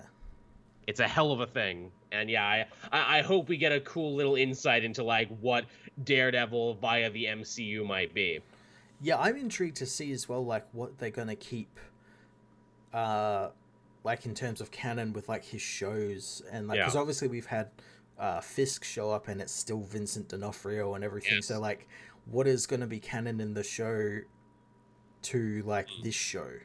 Mm. I, I, know they said uh, I think uh, Woolridge, uh, Karen Page there. I think they definitely got her back. I remember reading. Oh, awesome. Yeah, no, uh, no word on Foggy though. I hope they get Foggy back because he was a great yeah. Foggy. Yeah, I hope they get him back too. I mean, assumedly, if they got Karen back, they got Foggy back. Yeah, I, I would assume they yeah they would have gotten back like pretty much most of the core cast. Yeah, I mean, uh, unless he was really busy. yeah, is Scott Glenn going to come back as Stick? Oh man, he was I a great so. Stick. He was fucking awesome. he perfectly embodied that character of like I'm a dirty a, old man, just fucking an asshole. I'm just the biggest asshole, but you have to put up with me because I'm wise and know stuff that you need, and also because I'm like such an awesome fighter. Yeah. Yeah, Scott Glenn doesn't get enough credit for how like awesome he was a stick. and uh, we'll be talking about Daredevil more later when we talk about what we read this week. Yeah. In fact, hey, do we want to hop into that then? So, so much came out this week, and I'm certain Matt and I both read like you know a bunch of different stuff. yeah, yeah, I know we read like a lot of the same stuff, but yeah, there's like books that I've read that I know you haven't been reading. Yeah, it's a it's a hell of a week. So where where would we like to start, man? Should we start with Judgment Day because that's the big event, and I know we've both been reading it. Yeah, let's start with Judgment Day. Okay, so we had the first, you know, new tie-in series, though it's not really a new tie-in series. It's basically just a continuation of Eternals. They just didn't call it that. Yeah, yeah. it's Axe Death to the Mutants, number one of yeah, three. Yeah, and this this and the X-Men issue really sold home what the event is going to be doing, which is we're going to be seeing a lot of the same events, but from all from all these different points of views from the X Men, the Avengers, and the Eternals, which is I I quite like. I quite like. Yeah. I, I didn't read the X Men one. I did flip through it though, and I had a moment of like, "Oh my god, are we seeing this fight again yes. from another angle? How many angles yeah. can we see this one battle from?" Yeah, I'll talk about the X Men one uh, in a minute, but yeah, yeah, this one was uh, basically the events of Judgment Day issue two, but from kind of like the Eternals machine's point of view. Yeah. yeah. Yes, the machine is back doing commentary, which I thought was great. Yeah. That's such a fun bit from the Gillen series. I love that it maintains here. Yes, he compares this this whole event to like a, a tabletop RPG where like each each uh, group involved has different like stats and each yes, one can like is better than the other but they're not better than that one or something. Yeah. Yeah it's also uh, what is it, Ajak and Sersi going back to Lemuria to find Ikaris and all the other, you know, rebel Eternals, aka the movie adjacent the, Eternals the that you probably ones, heard of. Yes. Yeah, where it's like, hey guys, what have you been doing since this war started? Not much. We're still recovering from like Thanos blowing all the shit up. Yeah, yeah, yeah. We haven't had time to sleep. Yeah, well, we need your help because we're building God, so you know, get ready for that. Yep. I love to, you know, Phastos, who, you know, betrayed them all uh, when this new series began, is distrustful of Ajak, where it's like, oh, yeah, you'd like that, wouldn't you? A new god who could free us from the principles and everything. I don't know if I can trust you. Eh, we all really can't trust each other. We all basically just take turns betraying each other, I, don't we? I like getting to see his, like, him working it out where it's like, wait, you, you kidnapped Mr. Sinister. Did you know this mm. war was going to happen? Wait a minute. Did you start this war so you would have something to distract from you actually creating a god? What the fuck yes. are you doing? Which is what you wanted. They go into an ancient, ancient deviant graveyard and fight like a bunch of deviant ghosts, which is very cool. They also ask Kro, the leader of the deviants, where it's like, hey, would you like to maybe join us in this fight against mm-hmm. Druig and saving the world? And he's like, meh, you know, I I'm not the sort of leader who can force my people into doing anything. If we do come, it's because they want it, which to me seems like a total signpost for like, yes, the Deviants yeah. will get involved, Eternals and Deviants will fight side by side, but later. Yeah, a little light, a little late down the line, and I it's cool that Gillen keeps building on this whole thing we've seen Ikaris, where like once Ikaris learnt the secret to like uh, how Eternals are reborn and mm-hmm. everything, how he's gone out of his way to like learn like he, to not be a brute. and to not kill people. I yeah. actually really respected that as well too. Where it's like, oh yes, he's learning, which I, I love that that's Ikaris's characterization in this series. Yeah, he's kind of dumb. Yeah, yeah, I, but there's like good reason because it's because he just like he knew he'd be brought back to life. So he's like, well, why do I have to be safe? Why do I? Why can't I just like punch things until they die or I die? You know, yeah. doesn't matter. We uh, we also see that it was Ikaris and the other Inhumans breaking into one of those like uh, arsenal rooms, yes. which uh, helped them depower the hex, which in turn helped the mutants turn the tide of battle on mm-hmm. Krakoa. You know, for one of those people who are saying like, "Oh, the mutants sure did defeat the Hex easily." Eh, well, now we see that it was actually a fight on two fronts. And the X Men issue picks up on that thread where we see Jean get in contact with Ikaris, and Ikaris tells him, "You got to strike these rooms. Don't strike mm. the Hex. You know, we'll help you get into these rooms." And it's it's. uh because we see at the at the end of the uh, Death of Eternals how the the mutants breach the the armory. Yeah, yeah. We see in the X Men book the other side of that where they actually do breach it and Synch and Iceman because this is this is the first issue with that new team. Oh yeah, I guess it would be. Yeah, so it? it's kind of like a trial by fire. So uh, yeah, it's like Firestar, Iceman, Forge, Synch, um, Havok. All these guys breach the um, the armory and end up. They don't destroy it; they freeze it and basically make it mm. really, really difficult to like undo what they did. So they can't um, use these weapons anymore, and it's why the Hex decide to leave. Right, huh? Yeah, I saved that one till later when I flipped through it. I'm like, oh, this is just the same fight from another thing. Well, I'll save that till later in the week. yeah, it's if anything, it's cool to see how this team's going to be working together. Yeah, I guess that would be the big. And it's a pretty OP team. Yeah, it sure seemed like it, didn't it? Yeah. Uh, what else did we have this week, Matt? What uh, what did we both share? What did we both read for sure? Uh, have you read World's Finest yet? I have not actually. I had a choice between that and Batman the Night, and I chose the Night. uh, World's Finest is so good. Uh, yeah, this is the big, you know, we got to find Robin, huh? Because we lost him in time while fighting Devil Nezha. This this was, I mean, technically you could call it a uh, a filler, but it's more a right. palate cleanser because it, it's it's it's taken the stakes down from world ending ending Devil to uh, carnies who uh, may have stolen a bunch of money and are killing each other off because of greed. Well, you had me at carnies. Honestly, I'm not gonna lie. Uh, yeah. So we, so obviously Robin got trapped in in in the timeline somewhere. Uh, we find out that he actually ended up on in the 1800s, and oh yeah, he ends up in Corto Maltese because that's where the the, the tomb of ah. Nezha is. He leaves Batman and that a message because he knows they'll be there, and he sees a circus in town, so he just decides to join the circus. and just like because oh they're going to be in Corto Maltese for quite a while, so that's a good way to like earn some money while I'm just like waiting here for Batman and that to show up. Yeah, fair enough. And so yeah, he does his his usual flying Grayson's routine. So and he he he finds that he's kind of missing that sort of environment that where he's mm. like accepted uh, right. for what he is. Um, but during this, uh, apparently all the people f- seem to think that a lot of the animals are killing Alakanis. And he, he doesn't Oh. think that that's what's happening, so he begins to sort of investigate, and he, he notes that the three new guys joined joined up when they arrived in Corto Maltese, and they were very eager to join up. And he's he's investigating them, and uh, two of them end up dead because of the bear killed them. Um, But he knows it's a little bit more, and then Batman and Superman turn up, and they end up joining in on like the circus act, and Superman's the that's fun. strong man, and, and Batman's helping Robin do his Flying Graysons act and everything. Um, and it's eventually revealed that one of the guys that joined up, or all three that joined up, were bank robbers, and they stole a bunch of money and joined the circus just to hide out uh, until the heat died down. But then the greed got to them, and they started picking each other off one by one. That sounds like a very golden age Yeah. pulp story. yeah, yeah, and and, and um, they end up setting like the tent on fire, and there's just chaos and everything, and and uh, Robin ends up stopping them, and and yeah, it's just it's just Robin saying like, hey, these carnies are kind of cool people. He talks about how like carnies are often um, very misunderstood people. People see them as like you know greasy, you know, slimy, creepy people. But Yeah. he's like, hey, there's this person here who's like, she has polio, but she's invented like fire techniques that are still used in modern day. And this guy's a juggler and he sends his money back to his family and all this sort of stuff. nice. And uh, yeah, it's just, just a nice little uh, palate cleanser. Dick Grayson, friends to carnies everywhere. Yeah, yeah. They're not like the ones from The Simpsons where they take over the Simpsons house. Yeah, exactly. There, you know, those are the bad types of carnies.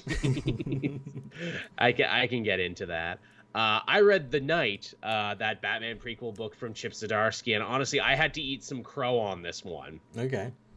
So remember, I'd been saying forever when fans were like, "I think Anton is going to be revealed to be Ghostmaker," and I'm like, "That's stupid. Why would Chip Zdarsky, in a series where he's created nothing but new characters, go out of his way to give a new non-canon origin story for a character someone else made?" well, it turned out Anton was fucking Ghostmaker. yeah. So does this mean it's in continuity, or is this just like a, a different version of Ghostmaker? So that's the part that blew my fucking mind because you know we see a bunch of flashes of like Bruce on his training and saying like oh for the last 2 months someone has been trying to kill me and I keep running into Anton and he keeps killing you know these masters. And one of the little panels we see is them in Ireland learning knife fighting and that's how James Tynion debuted mm-hmm. Ghostmaker. And I'm like fuck me was this meant to be in canon at one point Yeah, is it still canon? Is this going to be revealed like once Dark Crisis ends? Oh yeah, that's like the new origin.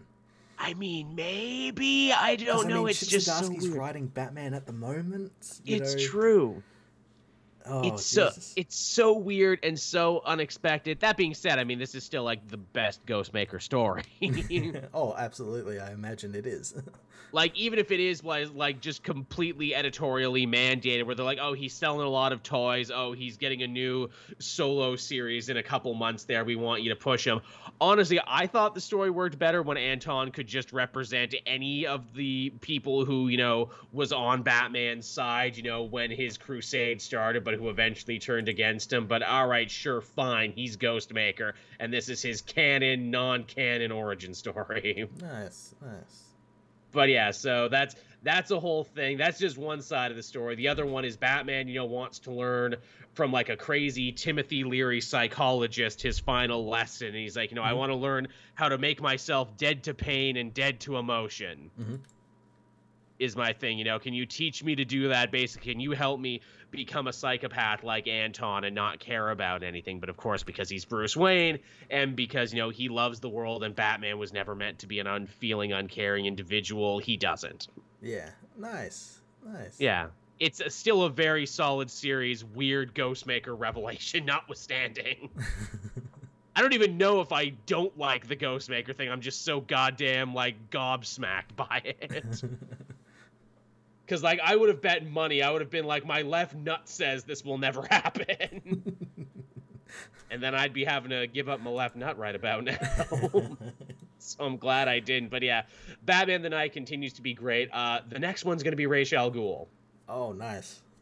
So they're building up to that. So if you're behind on that, definitely get caught up. Yeah. So yeah, what if they fucking reveal that? Oh, yeah, no, Ra's al Ghul is now like technically dead. So you're like, yeah, Or something. Yeah, I don't know. Uh, what other books did you have, Matt?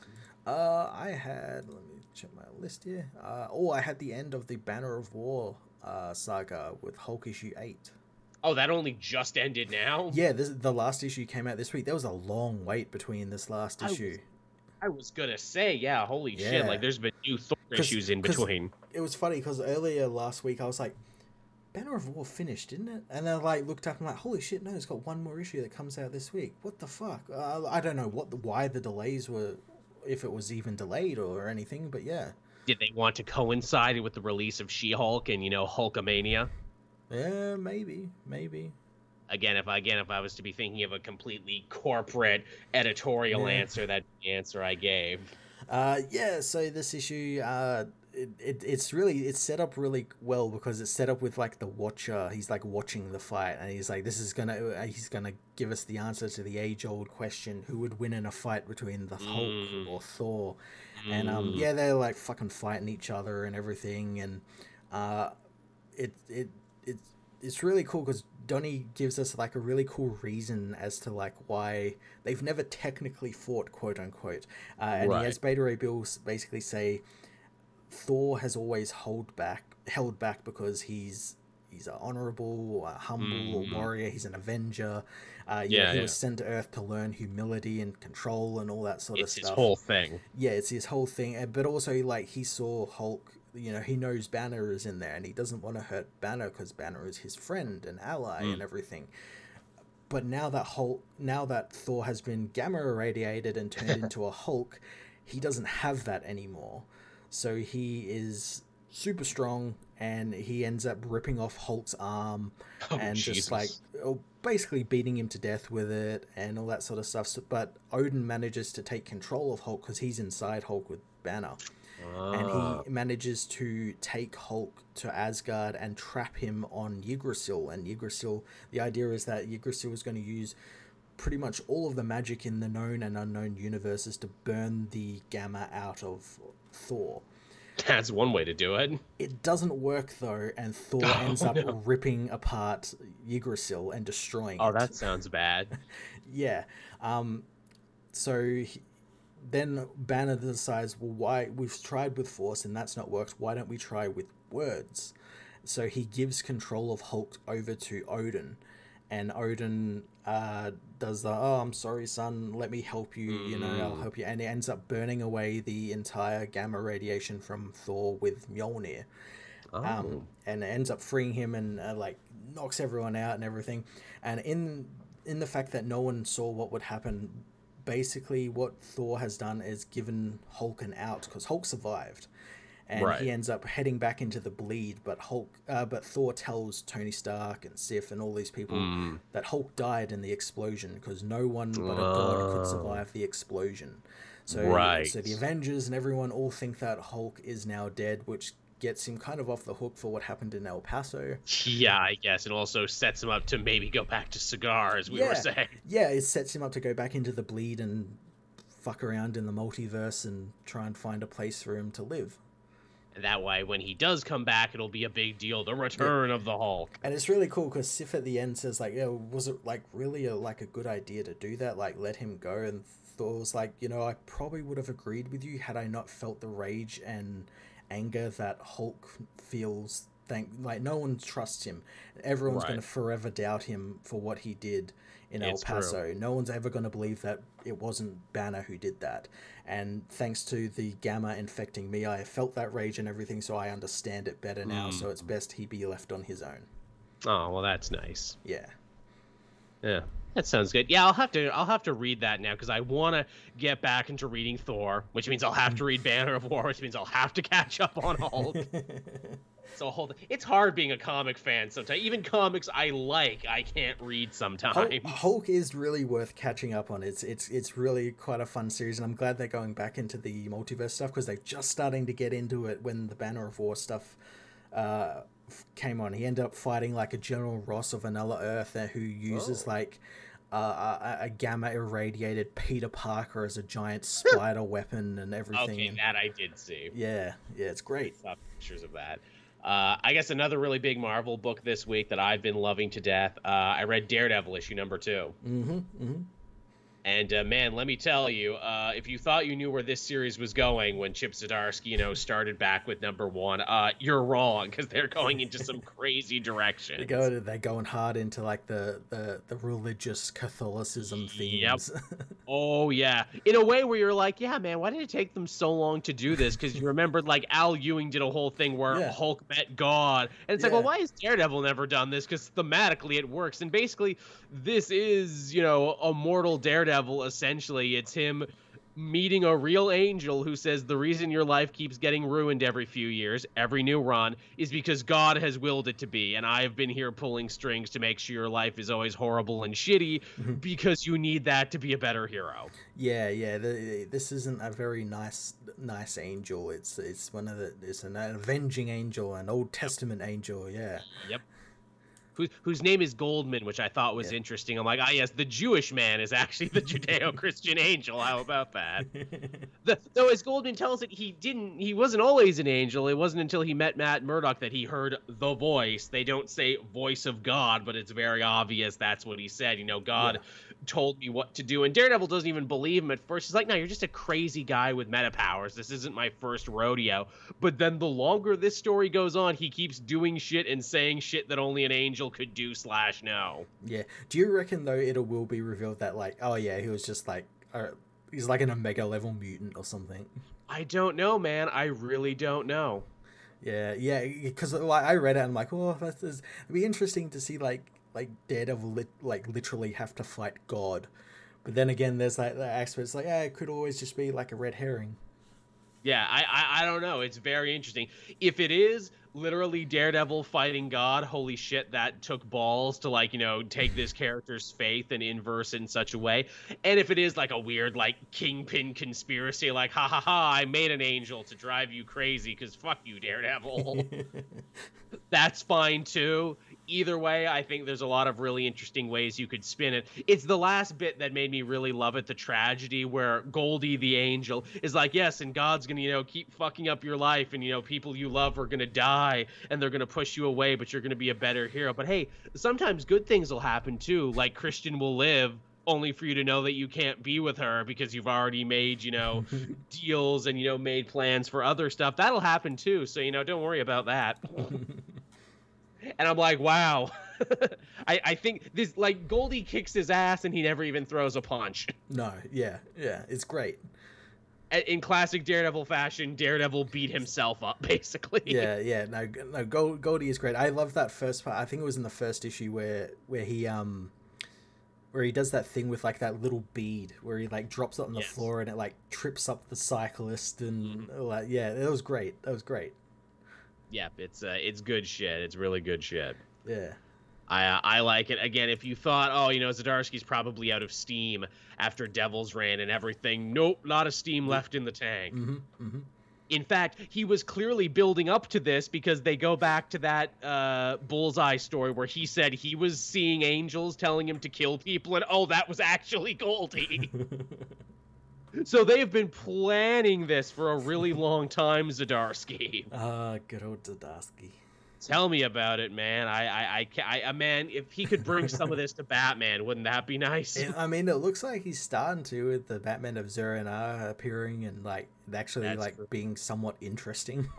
yeah, let's use every bit of continuity, even the weird stuff. yeah, yeah. Uh, what else did you have, Matt? I had two more. Uh, I had Avengers 1 million BC. Oh yeah, this is the big special Thor one shot where Jason Aaron keeps saying he's gonna finally answer Thor questions. Yeah, and he does. Does he now? Do Yeah. tell. Um, Thor. Uh, well, it's all about um who's Thor's mother and like like Yes. who who because everyone seems to assume it's it's the uh, the Phoenix and technically that's sort of true. It's like half true. half Right, true. because this this is a mystery that even Thor himself poopod in the pages of his own book. His actual biological mother, who he was burn, born from, is Gaia. Um, Oh, but it's other- also it's also Phoenix technically as well. Um, but yeah, the, Oh. the story is set up uh, that we see like the the Avengers one billion team is just like fighting around and everything, um, and eventually um, Black Panther, their Black Panther is killed in combat, and Oh. they, they have like a funeral for it, and that's sort of the thing that sets uh, Wakanda off to become an isolationist uh, Mm, nation. mm, Uh, they don't want anything because they saw like the, like him being part of this team with all these gods and everything is what set it off and everything. Makes um, sense. And during all this, uh, Odin is being his uh, young, kind of scummy self, where like there's like a literal funeral for their friend, and he's like, "Hey, Phoenix, let's go over here and fuck." and um, and Phoenix is like, "Dude, our friend just fucking died, man. Just you know, cool it, mate." Keep keep it in your pants for a yeah, second. yeah, and like shit starts getting the it's a bit turbulent. She keeps like spurting his advances because she knows like eventually she's going to have to leave Earth because the Yeah. Phoenix literally needs to go out into the galaxy. yeah, Um, yeah. And if she stays on Earth, yeah, bad shit will happen. Um, and eventually, uh, Odin's like he like calls the Avengers to like Asgard. He's like, "Quick, we have there's a big problem." And they all gather and everything, and he, he's he's literally like, "Okay, we're all here now, Phoenix. We're gonna get married right now." and Phoenix is like, "What the fuck are you doing?" And then it's What like ends dick. up she ends up leaving. Um, and that's the genesis of the Avengers 1 billion team breaking up because um, Oh. Odin is like Ruined uh, it for everybody. Odin is like really unhappy and everything, and uh, apparently after after like him breaking up with uh, Phoenix, he went around to like every other goddess to try and marry uh, like just someone, Amazing. just fucking Just someone, Just the ultimate rebound guy, Odin. yeah. Um, and that's where Gaia comes in because Gaia is one of these goddesses who he propositioned. Right. And Phoenix ends up meeting with her and talking about it and talking like, look, I can't actually stay on Earth because if I do, you know, the world will end. The Phoenix needs to Mhm. go out into the universe and It's kind of its thing. do other things. Yeah. But you, you're literally the goddess of Earth. You can stay Right. here and be with Odin and all that sort of stuff. So they kind of make this proposition where Gaia will marry Odin and things will start to calm down. Phoenix can then leave.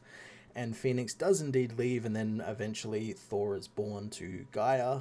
And then that's when the Frost Giants attack. The Frost Giants have been sort of Mm. like attacking here and there, and they attack at the time Gaia is giving birth. And Mm. Phoenix actually ends up returning to Earth, even though she knows it will be bad for her to help protect Thor. And, Oh. and she ends up saving Thor's life uh, from the Frost Giants.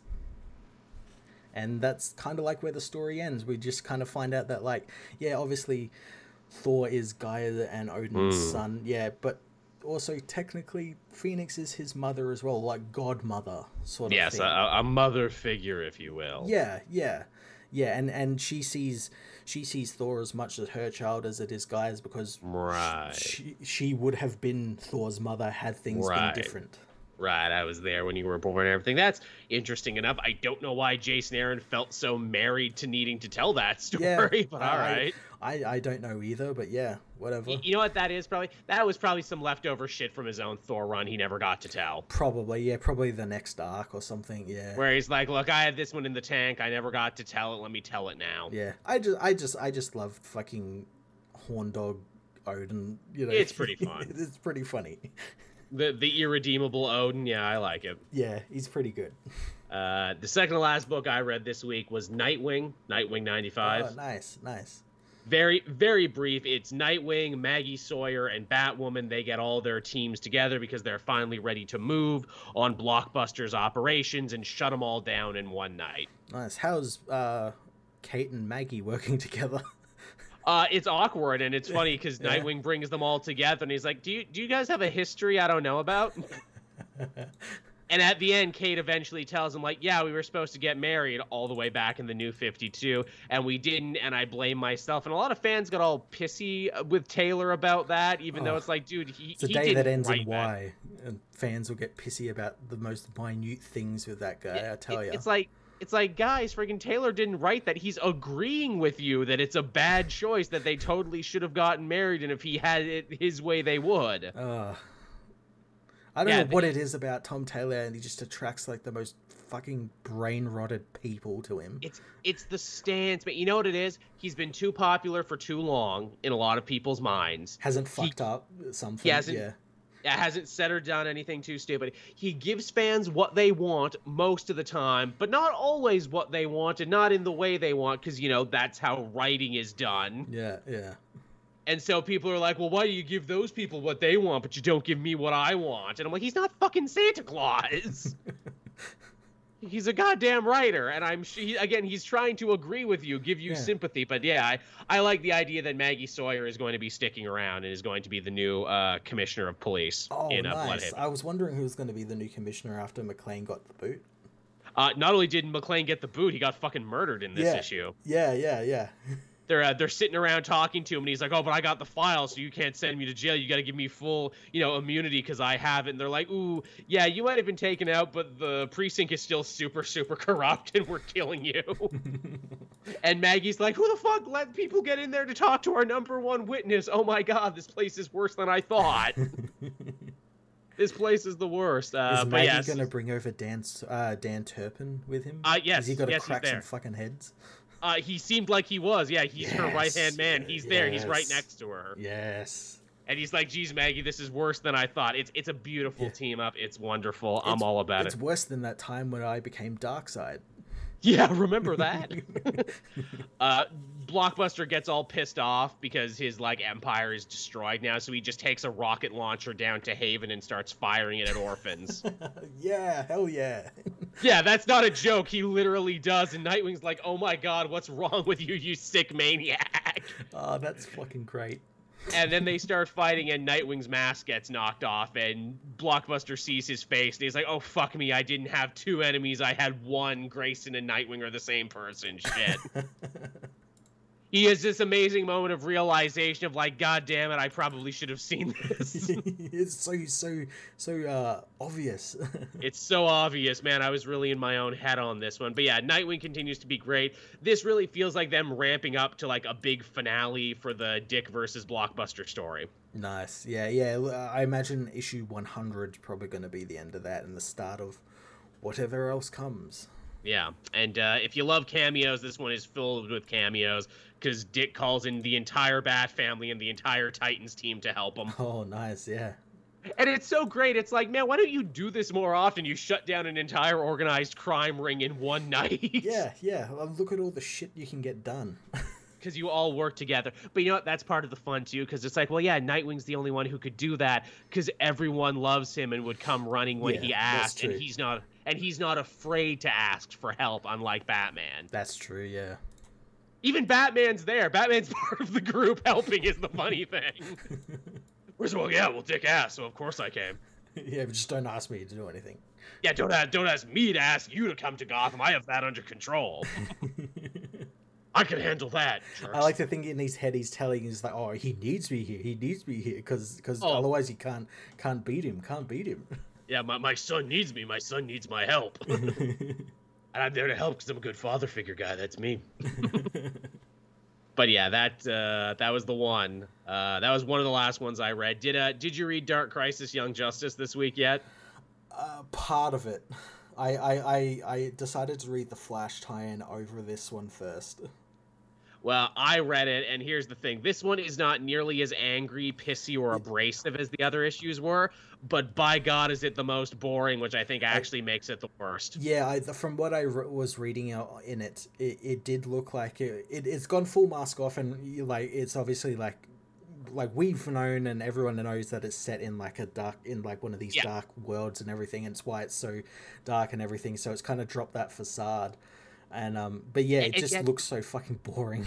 and yet it plays by different rules than the other worlds we've seen the heroes in where they get everything they ever want and they're happy about it but here they were gonna get everything they wanted but it's bad and wrong and like not how they remember it. It's- this series is weird. I wish it was angry and pissy and abrasive because at least then it's fun and interesting. This this one is just them going through the motions. Yeah, yeah, that's what it looked like. Look at This- like a, a word salad on every fucking page.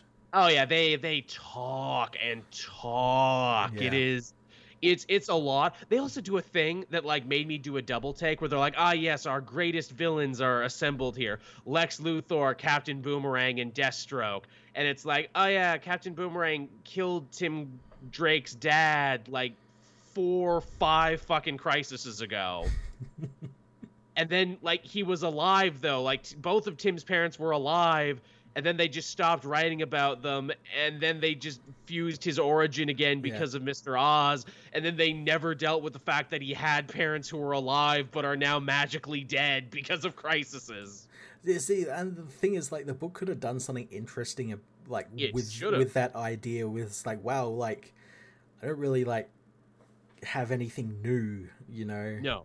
You know it's all it's all old stuff. It's all it's all the old stuff that's coming back and everything that's the worst thing about it. And Impulse is like, you know, Deathstroke shot me in the leg one time, and I'm like, dude, that was like 20 years ago. what so much all the worst shit happened to you yeah, what then. are you? Fuck. What are you fucking up? Uh, like this, this issue is the definition of that saying why you got to bring up old shit. That's literally this whole thing where it's like, oh my god, will you kids not move the fuck on? But but then it's also really weird when you consider the first two issues, which was which was like the writer not wanting to move on. Yes. And like wanting and and but then also saying the stuff that they were saying was good was also bad because it happened at a time where people were like racist and homophobic. Yeah, I'm like, oh, oh. This, this, book, I really don't know what they're trying to say here. One second it's a love letter, then it's yeah. an indictment, and now it's just kind of wallowing in it. And I'm like, what are you trying to say here? Yeah, two more issues left. I think two. Is it two? Yeah, two more which uh, man I, I, actually hope it does go back to being pissy and abrasive because at least it was interesting every yeah. other dark this tie I've read, well, fine has been kind of boring and doesn't feel necessary because it's like, oh yeah, and then they were in a magic world where everything they wanted happened, and I'm like, okay, there's not a lot of drama to that story, but sure, whatever. Yeah, it's it's very very rare nowadays that you get like an a, a uh, an issues or like a series that's just like so tone deaf on what it wants to be and it's, what it is. It's kind of amazing. Like I, pro- if I wasn't so fascinated by it, I probably would have dumped it after issue one, but I'm like, no, I need to take this ride. this is like the room of friggin' comic book tie-ins. I need to see where this is going. Yeah, it, it starts questions like, well, this had to have gone through like editors and like all these different people, and it still got through. I mean, I think you wanna you want the best example of why DC editorial doesn't give a shit about these characters and doesn't give a shit about Young Justice. They let this book escape into the wild. yeah. They're like, yeah, sure, whatever, fine. You can't do any more damage to these characters that hasn't already been done. Hold my beer. yeah, that's the worst part where people are like, this is the worst thing that's ever happened to the Young Justice cast. I'm like, no, the worst thing that happened to the Young Justice cast was 20 years of inactivity and stories that went nowhere the damage has already been done. This is just like making you look at it. Look at it. Which hey, maybe that is what they're trying to say. Maybe that is what Fitzmartin is trying to say. Look at it. Look at this mess. Look what I have to work with. I mean, yeah, but like you'd think at least by now there'd be of like some hint of that. You'd hope so. Yeah. Uh, no, Cam Doug, I didn't actually get to read the Tom King Riddler time. I plan to though. I put it off because it's longer than the rest. It's like 60 pages. I have heard so many conflicting things yeah. on it. Some people are saying it's great. Some people are saying, Joel, please read this and tear into this because yeah. it's back to the bad old King. For, from yeah, from what I've saw, it's just it's just so much like wallowing in misery and like why and it's like it's tied to like killing joke. Oh, and it's yes. like, like first off, like why why is I it tied to Killing Joke? I didn't think calling it one more day was literal, but apparently it is. Or uh, sorry, uh, one bad day was literal, but I guess it is. Yeah, and yeah, I've heard so much conflicting stuff. Again, like as you said, it's back to like the old King way, and it makes me question. It's like, yeah, why does Riddler have to have like? Because it goes back to his childhood, of course. Mm. Um, why does he have to have like a terrible, like dark origin. Why can't he just why can't he just be like the animated series one where he's like a game designer? He's just who has these ideas. Thinks he's fucking, smarter than everyone. Yeah, just have him like that. Again, the best summation of Riddler is ironically the title of that episode you just mentioned. If you're so smart, why aren't you rich? Yeah, yeah. Which I think is actually a much better way to take Riddler in a modern era where it seems like so many quote unquote smart people are also like worshiping wealth and they're like, well, I'm rich, so I must be smart. The, the Elon Musks of the world. Riddler should yeah. just be Elon Musk. Yeah, yeah. Yeah. Thinking I'm, he's so much better than everyone else, but really he's he's not. He's just some pasty white guy yeah, I'm smart and I'm rich and I invented these things, and have Batman being like, you didn't invent that, you paid someone else to invent it and slapped your name on it. Yeah, Yeah, and then, he, any- then he goes on on the social media and calls someone a pedophile or something. Exactly. See, that's what Riddler should be in 2022. Yeah. Uh, Bland Man there helping us out. Uh, Meghan Fitzmartin's writing for the Tim Solo series will either stick the landing or not. What Devin Grayson was to Nightwing, there's no in between. Yeah, I've not read her. Uh, what is it? Her Tim stuff. I know she had the Batman Urban Legends thing, and she's going to be writing the new Solo. I feel like I should probably go back and like re-examine that just to see, because I know people will probably want me to cover the first issue of that. Considering I hadn't heard of anything about her, like I didn't hear anything about bad about those those books Yeah. from her. Like I could, they're probably pretty good, but yeah, it makes you question like, why was this like the oddity? Yeah, I mean, the only thing I heard about it was people were complaining about uh, Tim Drake being made by, but those people are always going to complain. Yeah, who gives a shit? yeah, who gives a shit? Also, too, uh, Fitzmartin, from what I understand, did not start in comics, came from like superhero television and animated. yeah, yeah, And I mean, like, I want to give her credit because it's like, you know, maybe credit's not the right word, but you know, I want to not be too harsh on her because it's like, well, you know, you're coming from a different medium, and you know, a lot of people sometimes, you know, growing pains before they get it right. Mhm, mhm. and like this is good you know comic books should be looking to writers outside the comic book ecosystem because sometimes they do get too in the weeds and too in their own head absolutely, yeah. So that's a whole thing but uh yeah no i uh th- th- that's the last one i read there i read the frickin' uh, dark crisis thing and it was it was boring which is a shame because i loved talking about it when it was fucking unhinged and just swinging left and right Yeah, uh, we got to a couple more issues, so maybe it will go back to that. hopefully it'll go crazy again i'm hoping it will Yes. Um. Well, the last issue I read was the Dark Crisis tie-in, the the Flash tie-in. Which I'm Uh, guessing was better. It feels like the Green Lantern one and the Flash ones are the ones you actually need to read. Yeah. So um. Yeah. This this one um. Again, it's kind. It's sort of the end of the search of Barry Allen because they find him. Um.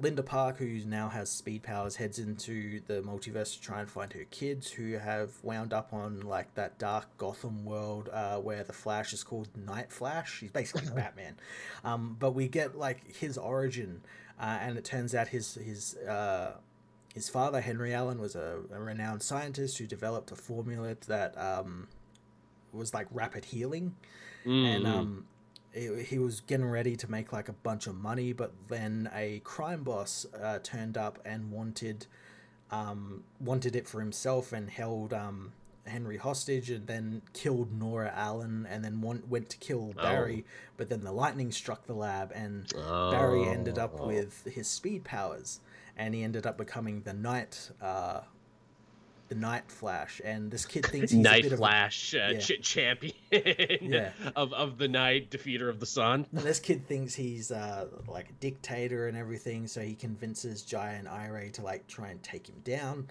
Um, while that's happening, Max and Jesse find the Alla Barry Allen on like the Mad Max world, and he's and we find out he's trying to get this pearl to which is the last little bit of magic in his world to like Oh. uh, the location of this event that turned his world into a wasteland since it apparently will revert it and so they end up helping him defeat like not Immortan Joe and all those people. um, Wally and Wallace, meanwhile, are on. They've actually found the real Barry Allen, and he still thinks he sees he sees Wally as Reverse Flash, so he's like almost beaten Oh. to death. Um, and Now, he- now, when you say Reverse Flash, does he see him as main universe Reverse Flash or the New Fifty Two Reverse Flash that Wallace is actually related to? no, he sees him as Eobard Thawne. Oh, okay. Yeah, and um, uh, he's only saved by Linda's uh, a rival who ends up manage managing to knock Barry out and like convince him to snap out of the daze that Pariah has put him in, and he Hmm. does that, and it's a oh, it's such so good because like when he snaps out of it. Uh, throughout this whole book, he's been done in like the old sort of Yeah, uh, yeah. Carmine Infantino sort of Flash. When he snaps Hmm. out of it, he reverts back to like Daniel Sampere Flash. I love um, art jokes. Yeah, it, it's so good. Um, Irey and Jai meanwhile continue to fight the Night Flash, and Jay Garrick shows up because he came to look for them, and we find out that Night Flash is actually the good guy, and the kid who they were talked into killing uh, Night Flash is actually the bad guy, and we learn that that the kid is Knives Maroney, who was the crime boss who tried to kill Henry Allen, and we find out that the serum actually and the lightning hit him as well. Instead of giving him speed powers, it him. reverse it reversed his age. So every year he grows younger and younger, and he wants Oh, to try and some- kill uh, Night Flash before he ceases to exist. Oh, that's some fun, like Dick Tracy meets Benjamin Yeah. Button shit. I like yeah, that. yeah, it's great. It's great. Um, so yeah, they end up teaming up with Night Flash and like defeating him and everything, and they they, leave it open that Night Flash is probably going to come back in something. And um, yeah, they end all the all the uh, people start all the uh, different uh, universes all sort of end their stories, and we end with Flash coming back to like the main universe, but then he peels off, realizing that okay, so if I was stuck in this universe, the other Justice League members are going to be stuck in universes like this, and I've got to find them and uh, Green uh, Green Lantern, who Hal Jordan, he's gone off to find Pariah in the Dark Crisis book, so he Yeah, yeah. he leaves through the Speed Force to go and find them, and I guess we're going to pick up with him in Dark in the Dark Crisis book. Yeah, see, those sound like much better tie-ins Yeah, than the ones It's so I've been reading. So yeah, the better. worlds, the worlds without a blank don't really go anywhere. There's no drama because there's perfect worlds. This, you know, Young Justice book we're reading is just bug nuts, fucking insane. Yeah.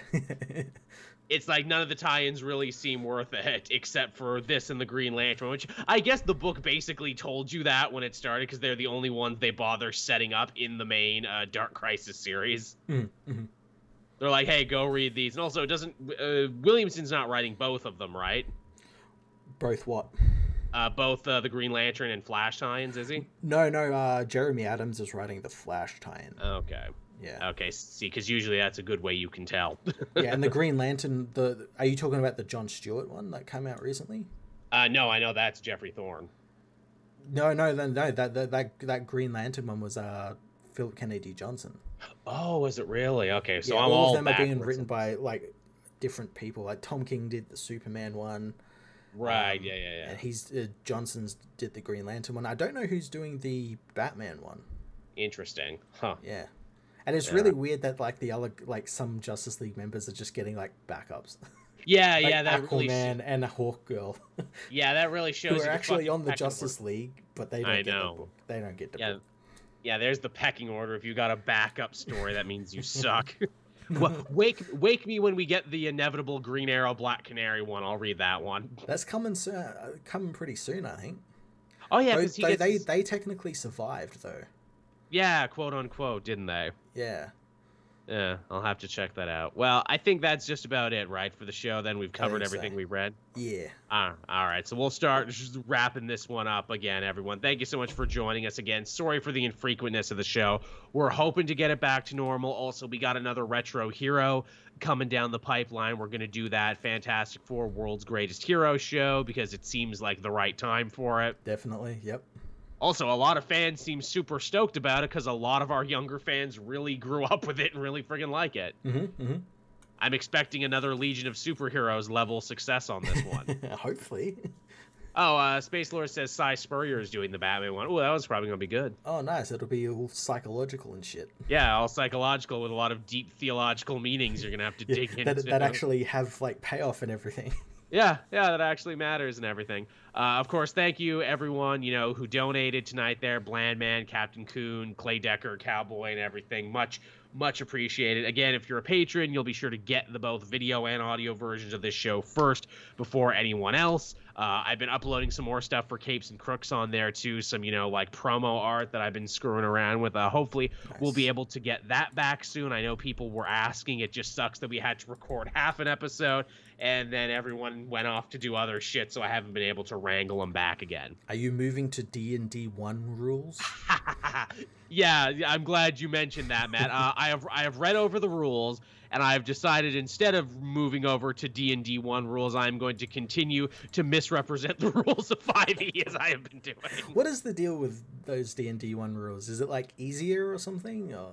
I, they don't even really know because no one's Yeah. really gotten to look at the books. Basically, what they're saying is, look, we know D and D 5e was the most successful version of this that we've ever done. It got new people to watch and play like never before. Entire, you know, shows and streaming empires are built off the back of this. So so we promise we're not going to change it too much. Seemed to be the takeaway. Okay, yeah, because I would have thought they would have tried like, it, oh, it's really popular now. Let's like make one that's like super easy for like anyone to play. I mean, here's the thing: 5e is really easy. Yeah, yeah, what yeah, it is. Yeah. So there's not much they can change, but also they gotta change it up every so often because they gotta sell you new books Yeah. and new modules and new, figures and, and every, yeah, dice Yeah. and all that shit. Yeah. New art, and they've wrung basically as much about 5e as they possibly can. The big new thing is they're promising integration with the app, with the Roll20 app and everything, Oh, because nice. Wizards of the Coast bought them, and they're like, look, if you get this, you'll get digital and physical copies that you can carry around with you everywhere, which is certainly nice. Yeah. And they're working on a digital board thing, because right now other companies do digital boards, so they don't make any money off the back of that. Okay. Yeah. Yeah. Yeah. Because it's all like tabletop simulator and um. Yeah. TaleSpire and all those games. Yep. Yeah.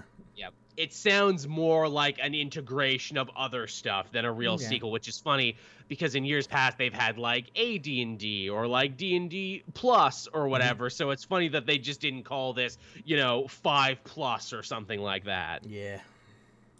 They got to they got to have a big name so you'll buy new stuff. but uh, yes, on that note everyone, now that we had a lovely little detour into the world of tabletop games, uh, thank you so much for watching and listening. We'll have this one up soon for you in audio and uh, visual for you to enjoy. And uh, here's hoping we don't fall off the face of the earth again. I swear it is not my intention for the show to be bi weekly. Uh, yeah. Yeah. We've just been very busy.